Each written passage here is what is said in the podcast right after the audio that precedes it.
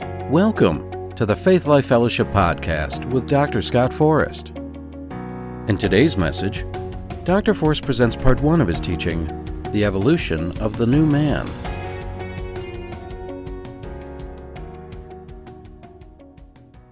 Let's pray. Father God, in the name of Jesus, thank you for those that are here helping us put on this broadcast. Thank you, Father God. We break the power of COVID 19 in the name of Jesus. We say it has come to pass in Jesus' name, and soon it will be a distant memory. The mighty and matchless name of Jesus. Amen and amen.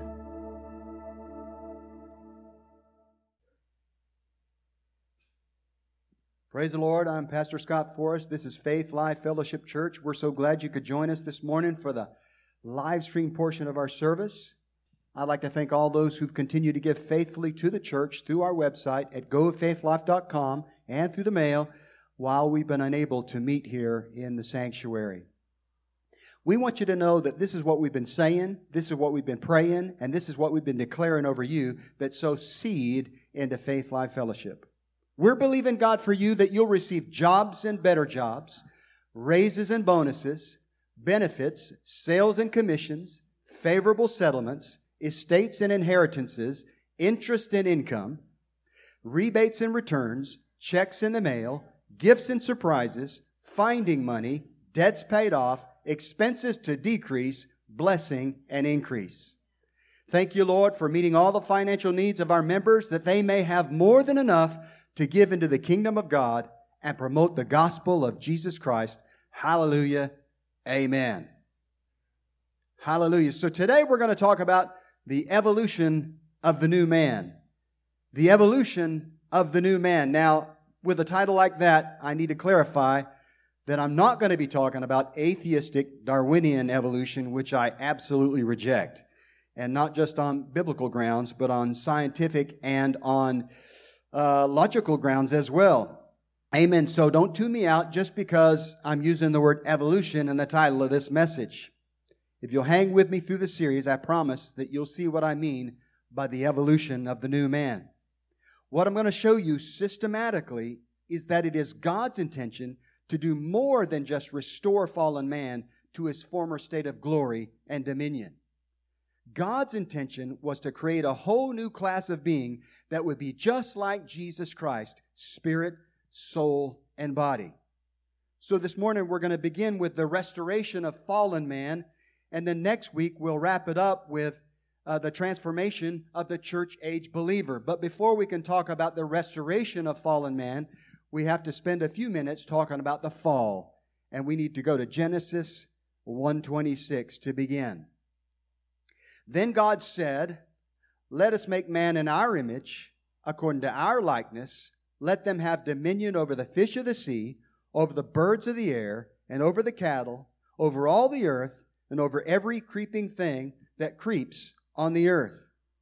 Psalm 115, verse 16, echoes this sentiment. The heaven, even the heavens, are the Lord's, but the earth he has given to the children of men. The message translation says it like this The heaven of heavens is for God, but He put us in charge of the earth. Did you hear that? He put us in charge of the earth. So here we see in the scriptures that man was made in the image of God and was made to have dominion or authority over all the earth.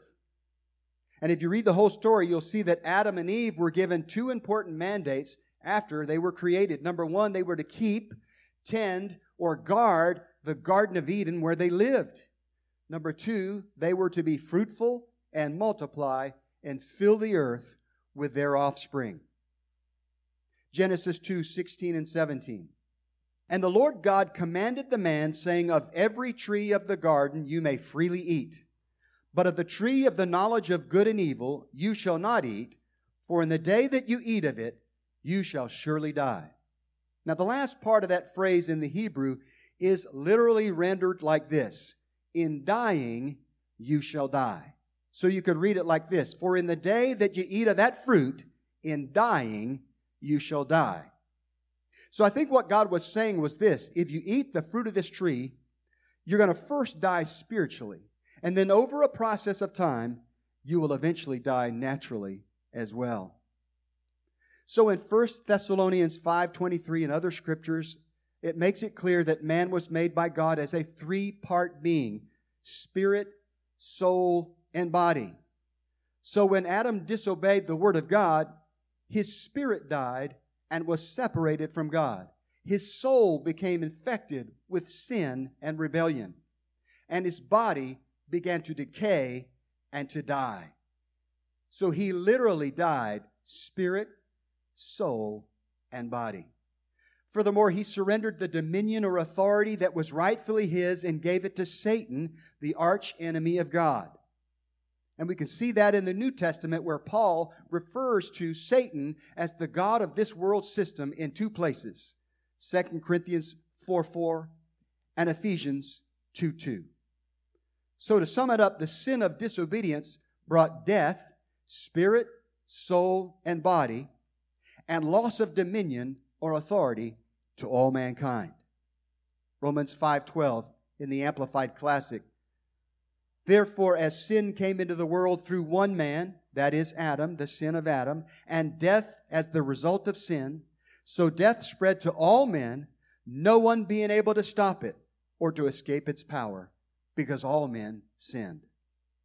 It seemed like a hopeless situation, but God, in His infinite wisdom, had a plan already conceived before the universe was created, ready to launch when man fell from grace.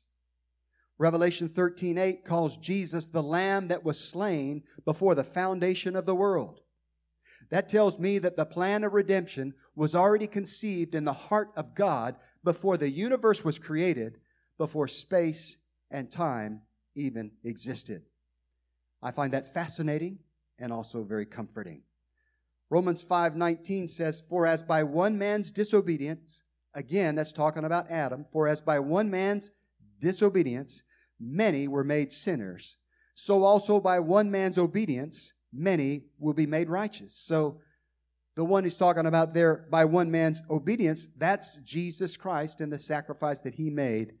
He canceled out and reversed and restored mankind to where he was before the fall. But I'm getting ahead of myself. So according to Romans 5:19, a man got us into this mess, so a man would have to get us out of this mess. In other words, Jesus had to come into the world legally through the proper door. He had to be born of a woman to have authority on the earth, according to Genesis 126. Now, I'm going to challenge you to look at a very familiar passage of Scripture in a way that you may not have ever considered. I believe there's many scriptures with uh, more than one interpretation, and this particular passage is one that I think can be interpreted a couple of different ways. John chapter 10, verse 1 and 2. This is Jesus speaking. Most assuredly, I say to you, he who does not enter the sheepfold by the door, but climbs up some other way, the same is a thief and a robber. Verse 2 says, But he who enters by the door is the shepherd of the sheep. Now, I believe the sheepfold in verse 1 can represent the world of humanity, and that the door into that world is to be born of a woman. So, if you follow the metaphors, you see that Jesus, who previously existed as the Word of God, we're going to talk about that in a minute, he came into the earth legally as a man born of a woman. While verse 2 says that Jesus came into the world through the proper door, verse 1 says that the thief or Satan tries to come in some other way. For example, Satan and his demons seek to possess the bodies of humans and animals to have some form of expression, some form of authority or influence in the world. Isn't that right? But praise God, Jesus did it the right way. He became one of us. He became a man. Jesus refers to himself as the Son of Man 30 times in the book of Matthew and 80 times total in all the Gospels. The Son of Man is a term that emphasizes his humanity. I think he wanted it that way. I think he wanted us to know he was one of us. Let me show you that in the scriptures. John chapter 1, verse 1. In the beginning was the Word, and the Word was with God, and the Word was God. So that means this person called the Word pre existed with God throughout all eternity. He always did exist, and He always will exist. But at the proper time in history, the Bible says, in the fullness of time, He came to earth as a man. Verse 14. And the Word became flesh and dwelt among us. And we beheld His glory, the glory as of the only begotten of the Father, full of grace and truth. We know that's talking about Jesus Christ. Because Jesus became a man, and because he was without sin, he was able to walk on the earth with authority. John chapter 5, verse 26 and 27. For as the Father hath life in himself, so he has granted the Son to have life in himself and has given him authority to execute judgment also because he is the Son of Man. Why was he able to operate in authority? Because he was a man. Furthermore, he was a man without sin. Amen. You ever wonder how Jesus forgave sin and cast out devils and healed the sick even before he went to the cross to secure those things eternally for us? He did it because he had authority on the earth because he was a man and he was a sinless man. Amen. You know, if you read through the Gospels, you will hear this comment a number of different ways, a number of different times. And they, they refer to the authority that Jesus had on him. You know, one time in the Bible, a guy was sent to try and trip up Jesus with his words, and, and he came back, he says, I got no answer for this guy. No man has ever talked like this guy ever. He speaks with authority, not like the scribes. You got to hear this guy talk. In other words, he went to try and trip him up, and he was totally blown away by the aura of the authority of God that was on Jesus Christ, our Lord. I think that's cool. Jesus came to seek and to save that which was lost. He came to destroy the works of the devil. Amen. Luke 19:10 says, "For the Son of Man, there's that term again, for the Son of Man has come to seek and to save that which was lost." 1 John 3:8 says, "He who sins is of the devil, for the devil has sinned from the beginning. For this purpose the Son of God was manifested that he might destroy the works of the devil." So you could say that Jesus came to earth on a seek and destroy mission. As a former military officer, I kind of like the sound of that. He came to seek and save all that was lost in the fall, and he came to destroy the works of the devil. He came to save mankind from the ravages of sin, and he came to restore the authority that mankind lost in the fall. Jesus also came to set an example and to be the perfect sacrifice for all mankind. He came to show us the impact that one man could have who was filled with the Holy Spirit and totally surrendered to the will and purposes of the Father God. This is evident in Philippians chapter 2, 6 through 8. This is the New Living Translation. Though he was God, he's talking about Jesus, though he was God, he did not think of equality with God as something to cling to. Instead, he gave up his divine privileges he took the humble position of a slave and was born as a human being. When he appeared in human form, he humbled himself in obedience to God and died a criminal's death on a cross. So in his death, burial, resurrection, and ascension, Jesus paid the price to restore mankind, to reverse the process of death, spirit, soul, and body. Over there in John chapter 3, you find Jesus talking to Nicodemus, who was a closet follower of Jesus and a Pharisee. And he said to Nicodemus, Nicodemus, you must be born again. In other words, he was sharing with Nicodemus that the process of salvation for mankind, who was spirit, soul, and body, would have to begin in his spirit man through a rebirth of the spirit. Amen? Only then could he begin to transform or renew his soul, his mind, his will, his emotions. Only then could mankind hope that his body might one day be redeemed. Jesus came to restore our place of dominion and authority on the earth. Luke 10 19. This is Jesus speaking to his followers before he went to the cross. And he's already talking to them about their authority. I love it. Behold, I give you the authority to trample on serpents and scorpions and over all the power of the enemy, and nothing shall by any means hurt you. Nothing, no exceptions, shall be able to hurt you. I love that. Then in Matthew 28, verse 18 and 19, after he was resurrected, it says, And Jesus came and spoke to them, saying, All authority has been given to me in heaven and on earth. Now he's not just got earthly authority, he's got authority in several realms. He's already conquered death, hell, and the grave. Now he has all authority. And he says, Go therefore with that authority and make disciples of all nations, baptizing them in the name of the Father and of the Son and of the Holy Ghost. Amen. Praise the Lord. I'm preaching myself excited here. Listen to me. I'm going to make a statement and then I'm going to support it in the scriptures. In fact, I'm going to make several statements.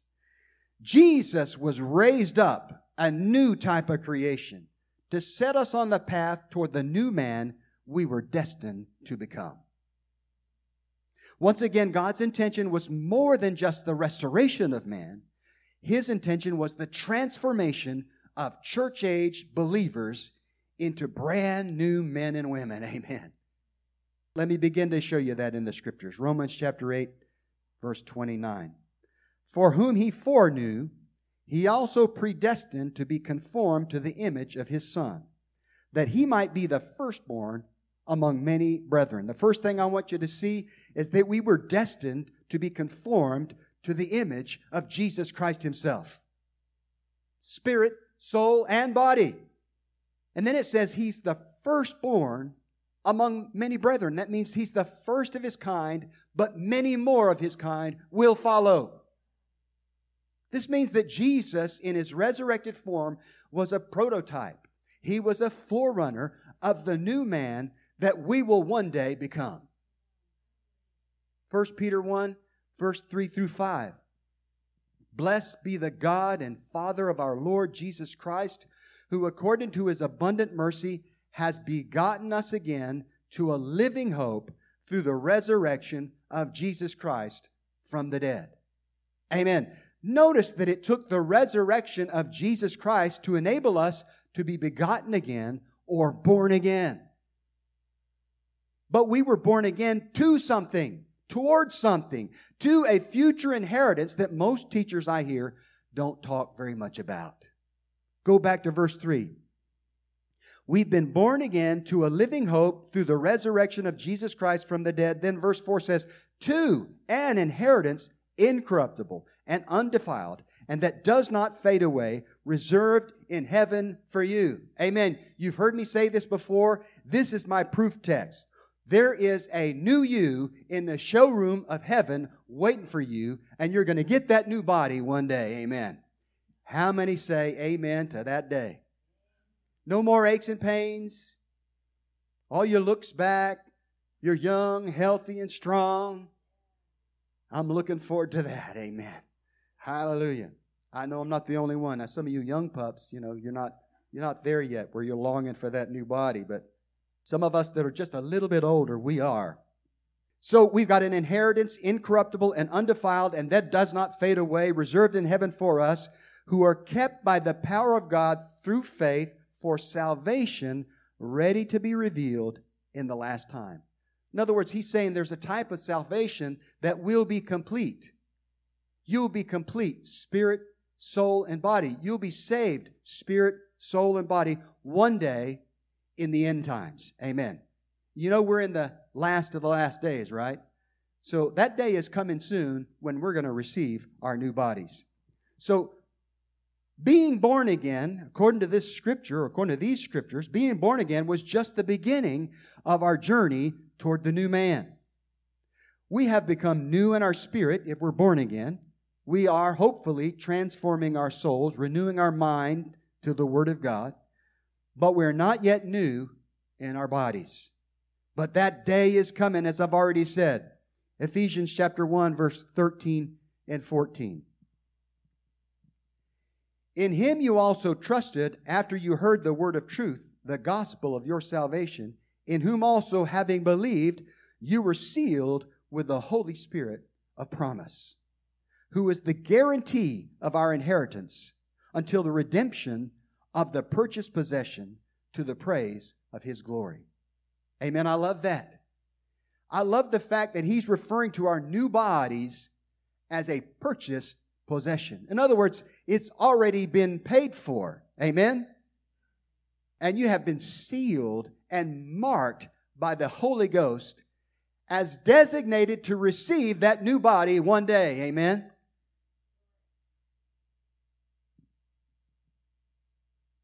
These scriptures are talking about the new body that was purchased for us by the blood and body of the Lord Jesus Christ. And if you're born again, you've been sealed or marked by the Holy Spirit. You are a marked man. You are a marked woman. If you're born again, the seal of the Holy Spirit says, This one belongs to me, and he gets a new body one day. I love it. So that seal or that mark signifies that you're destined to receive an incorruptible inheritance, a purchased possession, a brand new body. You know, next week we're going to wrap this up with the transformation of the church age believer, and we're going to talk about some fun things. The capabilities of this new body are mind boggling. It's like sci fi, it's like being a superhero for real. It's going to happen. It's Bible. So, not that I want to leave you hanging or anything, but I think that's a good place to wrap it up today. We've talked primarily this morning about the restoration of fallen man, and we started edging into the transformation of the church age believer. And that's what we'll explore more deeply next week. Amen? Amen.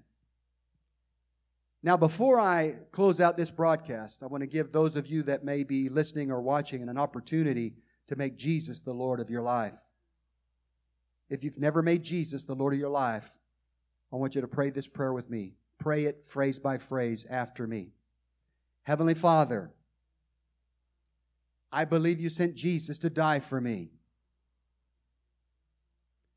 so that I might receive forgiveness of sin and newness of life. I believe you raised Jesus from the dead. And I confess him as my Lord. Thank you, Lord. The Bible says, I am saved. Thank you, Lord. The Bible says, I am born again. Now, Lord, help me find a good Bible believing church and surround me with people who can help me grow in my newfound faith. In Jesus' name I pray. Amen. Amen. We hope you enjoyed today's message The Evolution of the New Man. If this message has blessed you, and you would like to contribute to our ministry, you can do so by donating on our website at gofaithlife.com. If you are in the Wilmington area and are looking for a place to worship, come join us on Sunday at 9:45 a.m. for coffee and fellowship and 10:30 for worship and service.